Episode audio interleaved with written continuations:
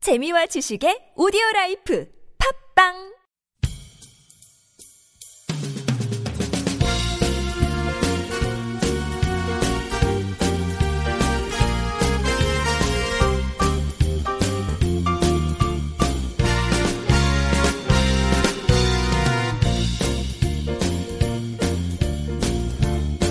스케치의 방송 시작하겠습니다.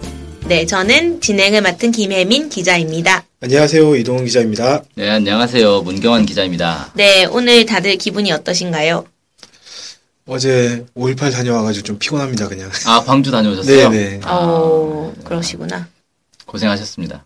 광주까지 갔다 오신 거죠? 네. 어휴, 네, 멀리까지 갔다 오셨네요. 이번에 35주년이어가지고 5.18이 좀 남달랐던 것 같다는 생각이 듭니다. 네. 네, 이번에 그 제가 전야제를 잠깐 봤었거든요. 그 전야제 리허설을 좀 봤는데 그 유족분들이 소라소라 푸르른 소라 노래를 부르는데 너무 슬펐습니다. 음, 광주 유족분들. 네네네. 네. 그 흰 옷을 입고 나오셔가지고 부르시는데 계속 우시면서 부르셔가지고 되게 슬펐습니다. 네. 네. 그래서 보고 싶었지만 아쉽게 올라와야 되는 관계로 네. 올라올 수밖에 없었네요. 네. 네. 그러면은 우리 시작을 해볼까요? 네. 네. 이번 기사 소개는 누가 이동 기자님 하시는가요? 네. 네. 네, 오늘은 북한에서 3D 프린터와 음성 데이터 단일망을 개발했다라는 그런 소식을 전해드리겠습니다. 아, 음성 데이터라는 게 무슨 말이죠? 그 음성과 데이터를 같은 망으로 이제 다 한꺼번에 가- 그 단일망으로 주고받을 수 있도록 하는 기술이라고 아, 해요. 음성 그러니까 통화랑 예, 데이터랑 네. 아 이게 지금- 음성은 3G고 데이터는 LTE인데 그걸 같이 하나로 한다는 거죠? 뭐 예를 들면 이제 그런 거겠죠. 아. 그러니까 원래 이제 한국 같은 경우에는 2G 폰도 현재도 2G가 있잖아요. 2G 네. 폰도 있고 3G도 있고 휴지폰 네. 쓴 사람이 아직도 있어요? 있긴 있- 있다고 합니다. 아, 그리고 만나보고 싶다. LTE도 있고 뭐 계속 LTE 신기술도 계속 개발되고 그러지 않습니까? 네. 그래서 근데 이제 약간 쓰는 그 주파수가 달라가지고 네. 이게 이제 단일망으로 주고받고 이렇- 이렇게는 못하는 못하는데 어쨌든 북한에서는 이제 이거를 할 수 있도록 단일망을 개발을 했고 상용화하고 있다 뭐 이런 얘기들이 포함이 되어 있습니다. 예전에 어떤 광고에서 그거 있었잖아요.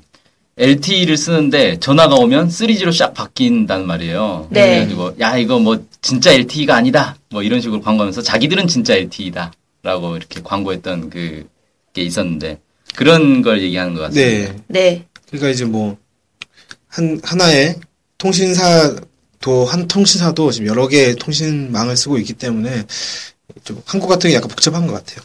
예. 네. 어쨌든 이제 이 소식 좀 전해드리면 디지털 타임즈의 강진규 기자가 자기 블로그에 글을 올렸는데요. 지난 4월 22일 평양 3대 혁명 전시관에서 제30차 중앙과학 기술 축전이라는 것을 이제 개막을 했는데 여기에서 평양기계 종합대학에서 제작한 3D 프린터가 전시됐다. 이런 소식을 이제 올렸어요. 어. 그래서 3D 프린터는 아마 한 번쯤 들어보셨을 것 같은데 네. 최근 가장 주목을 받는 기기 중에 하나입니다. 음. 그래서 보통은 이제 어떤 그 기구를 만들기 위해서는 뭐 절삭한다든지 뭐 간다든지 이런 식으로 여러 가지 공정을 거쳐야 되는데 이 3D 프린터 같은 경우에는 그 특수한 수지를 이용해서 그걸 출력을 하는 거예요. 네. 그래가지고 X축, Y축, Z축 이래가지고 그 세 개의 축이 있겠죠 입체니까 네. 그걸 통해서 이제 그 출력을 해가지고 그 부품이나 이런 것들을 만든다는 겁니다. 네. 아주 신기술로 이제 알려져 있고요. 이런 것들을 이용해가지고 어떤 형태의 제품도 만들어낼 수 있다 이렇게 되고 있기 때문에 네. 심지어 어떤 한국의 한 교수 같은 경우는 새로운 산업혁명이다 3D 프린터가 네. 이렇게까지 이야기를 한 적이 있습니다. 네. 이거 보니까 3D 프린터로 총도 만들더라고요. 맞아요. 총도 만들고 뭐 아무튼 자기 만들고 싶은 거 다 네. 만들 수뭐 있고 의수도 만들고 그러니까 그 손, 그 손이 없으신 분을 위한 의수도 만들고 뭐 여러 가지 각가지 것을 만들어내고 있더라고요. 이런 것들을 이제 북한에서 개발했다는 겁니다. 3D 프린터는 한국에도 있지 않나요? 개발된 걸로 알고 있는데. 네, 카이스트 학생들이 뭐 3D 프린터를 간편하게 만들어가지고 출력할 수 있게 하는 그런 기계를 개발했다. 3D 프린터 개발했다 그래가지고 이슈가 됐고 뭐 판매한다 이런 얘기도 본 적이 있거든요. 네. 막 시중에 많이 나와 있는 것 같진 않은데 제가 좀 그때 한번 기사 봤었을 때는 그 우주 우주로 나가려고 시도했지만 결국 하지 못했던 고산 씨 있잖아요. 네, 남자분 말씀이신 네. 거죠? 네. 고산 씨가 이 3D 프린터 사업에 뛰- 산업에 뛰어들었다고 그런 기사를 본 적이 있는 것 같습니다. 어, 음, 네, 우주인이 아 우주로 못 갔죠. 네. 우주인의 실패한 예. 예비 네. 예비 우주인이 네, 아, 네, 네. 그만큼 좀 약간 주목받고 그다음 새로운 산업 혁- 산업 혁명이라고 말할 정도로 외국에서도 좀 화제를 불러일으킨다고 제가 좀 들었던 것 같아요. 네. 네, 그래서 이 실제로 어떤 수준인지 이런 것도 좀 파악을 해봐야 될 것 같은데 네, 강진규 기자가 올린 사진에 따르면 북한에서 만들었다는 3D 프린터가 압축 노즐의 X축, Y축 뭐 이렇게 기본적으로 이제 하는 운동 있죠. 그것과 더불어서 조형판의 Z축 운동을 조정한다. 그러니까 이제 그 수지를 압축 그 합성 수지를 쏘는 X축, Y축 운동뿐만이 아니라 밑에 받침에 있는 조형판이 이제 위아래로 움직이는 이런 형태인 것 같습니다. 그래서 네, 그렇게 조정을 해가지고 그 조금씩 조금씩 움직이면서 이게 쌓여가는 거죠. 네. 그래서 이제 적층 네. 적층하는 거죠. 네, 그래서 이 부품을 제작한다 네. 이렇게 소개가 되어 있습니다. 그래서 실제로 북한이 만든 거 만든 게 시중에 나와 있는 것과 비슷하다 이렇게 말씀드릴 수 있겠네요. 음, 네, 그리고 이제 북한에서 이 3D 프린터 관련해 가지고 네, 그 새롭게 과학기술적 내용을 해결했다 이렇게 주장을 했는데요. 네, 캐드나 캠, 뭐 흔히 이제 도면 만드는 이런 거에 좀 많이 이용됐던 것 같은데 캐드나 네. 캠, 그다음에 CNC 기술, 네. 그다음 재료 기술이 일체화됐다 이렇게 음. 밝혔습니다. 음, 그리고 개별적인 부품뿐만이 아니라 프린터 구동을 위한 프로그램도 개발됐다 이렇게 얘기를 했어요. 그러니까 음, 이 프로그램에 뭐 어떤 도면이나 이런 것도 입력을 하면 그렇게 출력이 되도록 이렇게 만들었다 이런 뜻인 것 같습니다. 네. 어, 이- 괜찮네요. 이게 다른 일반 3D 프린터도 이런 식으로 작동하는 건지는 모르겠는데, 그러니까 CAD는 쉽게 말해서 부품을 설계하는 프로그램인 거잖아요. 네. 이걸 컴퓨터로 설계를 해가지고 그 설계도를 입력을 하면 3D 프린터가 자동으로 그걸 뽑아주는 그런 기술인 것 같아요. 네네. 괜찮은 기술이네요. 예. 그래서 이렇게 뭐, 그 북한이 자체 개발한 3D 프린터를 이제 상용화하고 네. 전반적으로 크게 보급되고 이렇게 되면 음, 북한에서 얼마 전 그 몇 년 전에 CNC 붐이 일었지 않습니까? 네. CNC를 통해서 뭐 과학기술 최첨단 달리겠다 이렇게 얘기를 했었는데 이 3D 프린터 기술이 보급, 보급되면 또 북한에서 또 다른 산업 변화가 일어날 수 있지 않을까 이런 생각도 좀 듭니다. 네. 이게 CNC하고 3D 프린터는 사실 정반대 개념인데 CNC는 어떤 통으로 물체를 갖다 놓고 그걸 깎아 가지고 모양을 만드는 거잖아요. 네. 네. 음, 근데 반대로 3D 프린터는 이제 아무것도 없는 데다가 물질을 쌓아 가지고 예, 입체 모양을 만드는 거라서 정반대 개념이라고 볼 수 있는데 지금 3D 프린터가 근데 사실 한계가 있어요. 무슨 한계가 있냐면 네. 사용할 수 있는 재료가 한정돼 있다고요. 음. 그렇죠. 보통 이제 플라스틱을 쓰는 건데 네. 그러니까 플라스틱으로 된 것만 만들 수 있지 실제로 어떤 어, 원하는 예를 들어 자동차 엔진을 만든다 이건 불가능하죠. 자동차 엔진을 플라스틱으로 만들 수는 없잖아요. 음, 그러니까 CNC 같은 경우는 쇠를 이 금속 재료를 깎아가지고 만들기 때문에 자동차 엔진도 만들 수가 있죠. 네. 그래서 3D 프린터로는 사실 이제 만들 수 있는데 한계가 있고 주로 이 이용될 수 있는 분야로 꼽히는 건 이제 모델링 할 때 예를 들어 음. 어떤 작, 제, 그 제품을 상, 생산하기 전에 시험 모델을 설계를- 만들 때? 네, 모델을 만들 때 그걸로 하면 간단하게 빨리빨리 만들 수 있으니까 그런 용도로 일단 많이 좀 쓰이고 있다 그래요. 아, 생각해보니까 그, 뭐, 매장, 같, 매, 마트 같은 데 가면은 푸드코트에 아, 예. 그, 그 이- 그림 모양이 플라스틱으로 막 돼 있잖아요. 네, 진짜 같이 어, 진짜 완전 먹고 음식같이. 네. 싶게 만들어놨는데 그런 것도 여기서 만들지 않, 만들 수 있지 음, 않을까 이런 생각이 그래요. 그렇죠. 들어요. 네. 이뭐 이런 마- 방금 말씀하셨던 뿐- 것뿐만이 아니라 이제 차차 좀 더 개발이 될 것 같습니다. 어쨌든 3D 프린터가 이용될 수 있는 분야들은 점점 늘어날 수 있을 것 같고요. 말씀하신 것처럼 또 CNC 같은 경우에 또 영역이 좀 다르니까 이 두 기술을 축으로 해서 좀 북한이 뭔가를 좀 해보려고 계속 과학 기술을 발전시키려고 하는 게 아닌가 생각이 좀 듭니다. 예. 아, 어쨌든 3D 프린터 하면은 그 먼 그 미래나 아니면 선진국들에서나 하는 그런 기술이다 이렇게 생각을 했는데 북한에서도 어쨌든 최신 국제 이 과학 기술 동향을 빠르게 따라잡고 있다 뭐 이렇게 보이네요. 네. 네, 그리고 그 아까 이제 두 번째 소개시켜 드릴 거는 말씀드렸던 것처럼 이제 북한 통신망을 단일화해서 음성과 데이터를 한꺼번에 이제 오가게 할 수 있는 단일망을 개발했다. 이런 건데요. 네. 이번 과학 이게 이 기술이 이번 중앙과학기술축전에서 특상을 받았다고 합니다. 음. 이 음성통화 데이터 통신을 단위망에서 제공할 수 있는 소프트 교환기, 정확하게는 소프트 교환기, 교환기인데 이게 특상을 받았다고 합니다. 어, 그래서 이게 특상 받을 정도면 이 기술 상당히 좀 높게 평가했다 이런 소리인 것 같아요. 네. 그러게요. 3D 프린터가 1등이 아니었네. 네. 그래서 북한 같은 경우에는 사실 이제 현재 이동통신을 많이 많이 늘어났다고 하지만 현, 현재 좀 살펴보면 전 국민의 10%에서 많이 잡아도 15% 정도 이 정도밖에 사용하지 하고 있지 않잖아요. 네. 이런 이제 기술을 통해서 더 이용자를 늘리기 위한 어떤 뭐 고민을 하고 있는 거 아닌가 이 생각도 좀 들고 네. 이런 기사를 보면서 그런 생각이 좀 들었습니다. 네. 한국 같은 경우에는 LG U 플러스가 음성 통화와 데이터 통신을 단일망에서 이용할 수 있는 어, VOLT, VOLT 뭐 어떻게 읽는지 보이스 LT 에서 보이스 LT인가요? 어, VO라 하는 것 같은데. 네. 네. 이 기술을 작년에 상용화를 했고요. 네.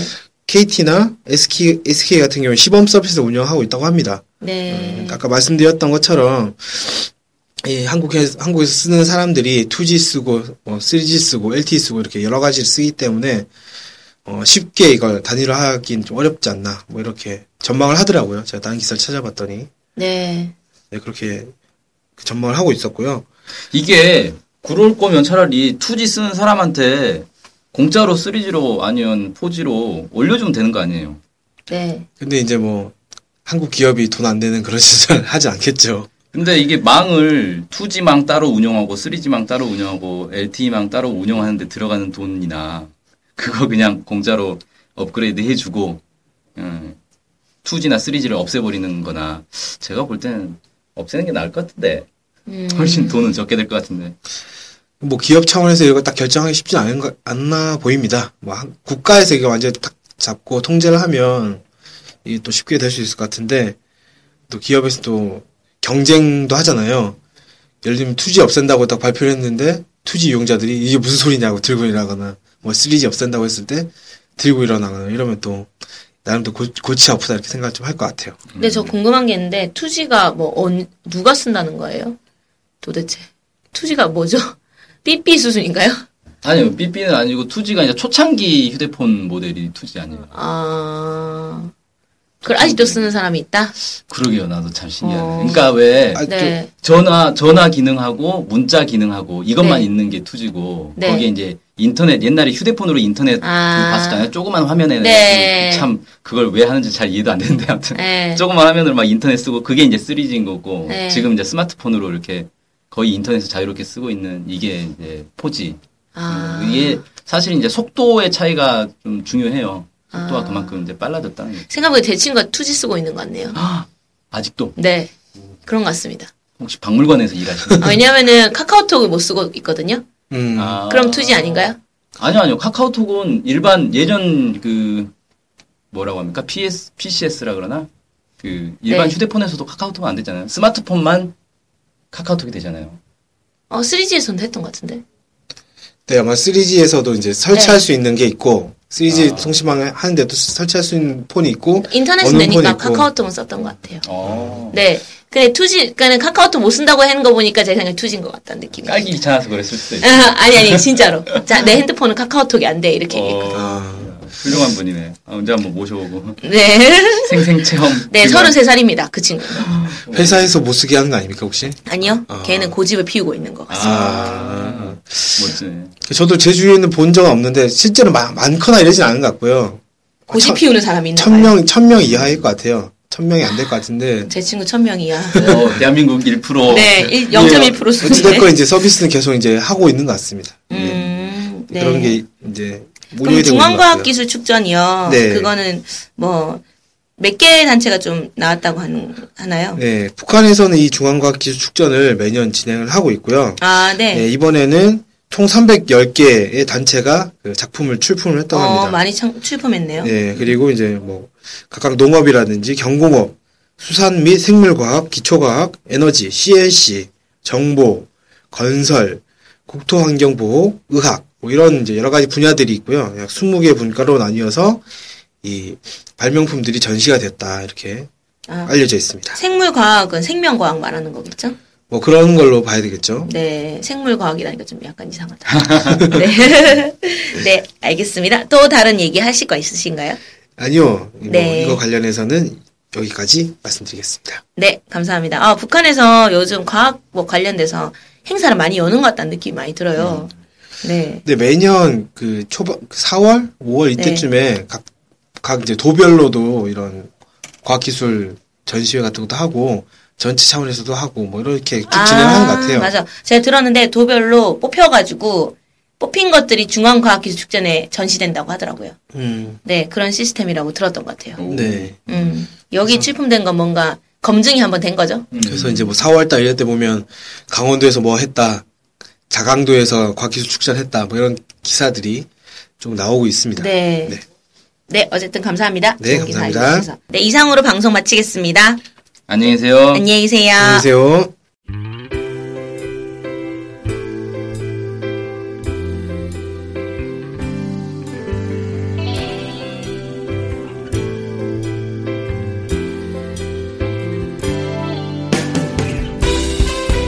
스케치북은 월요일부터 금요일까지 매일 2시에 업로드되는 북한 전문 팟캐스트 방송입니다. 스케치북은 아이튠즈, 팟빵, 유튜브로 들을 수 있습니다. 정확한 북한 소식을 통해 평화 통일을 앞당기는 NK투데이 공식 팟캐스트 스케치북. 많은 청취 바랍니다.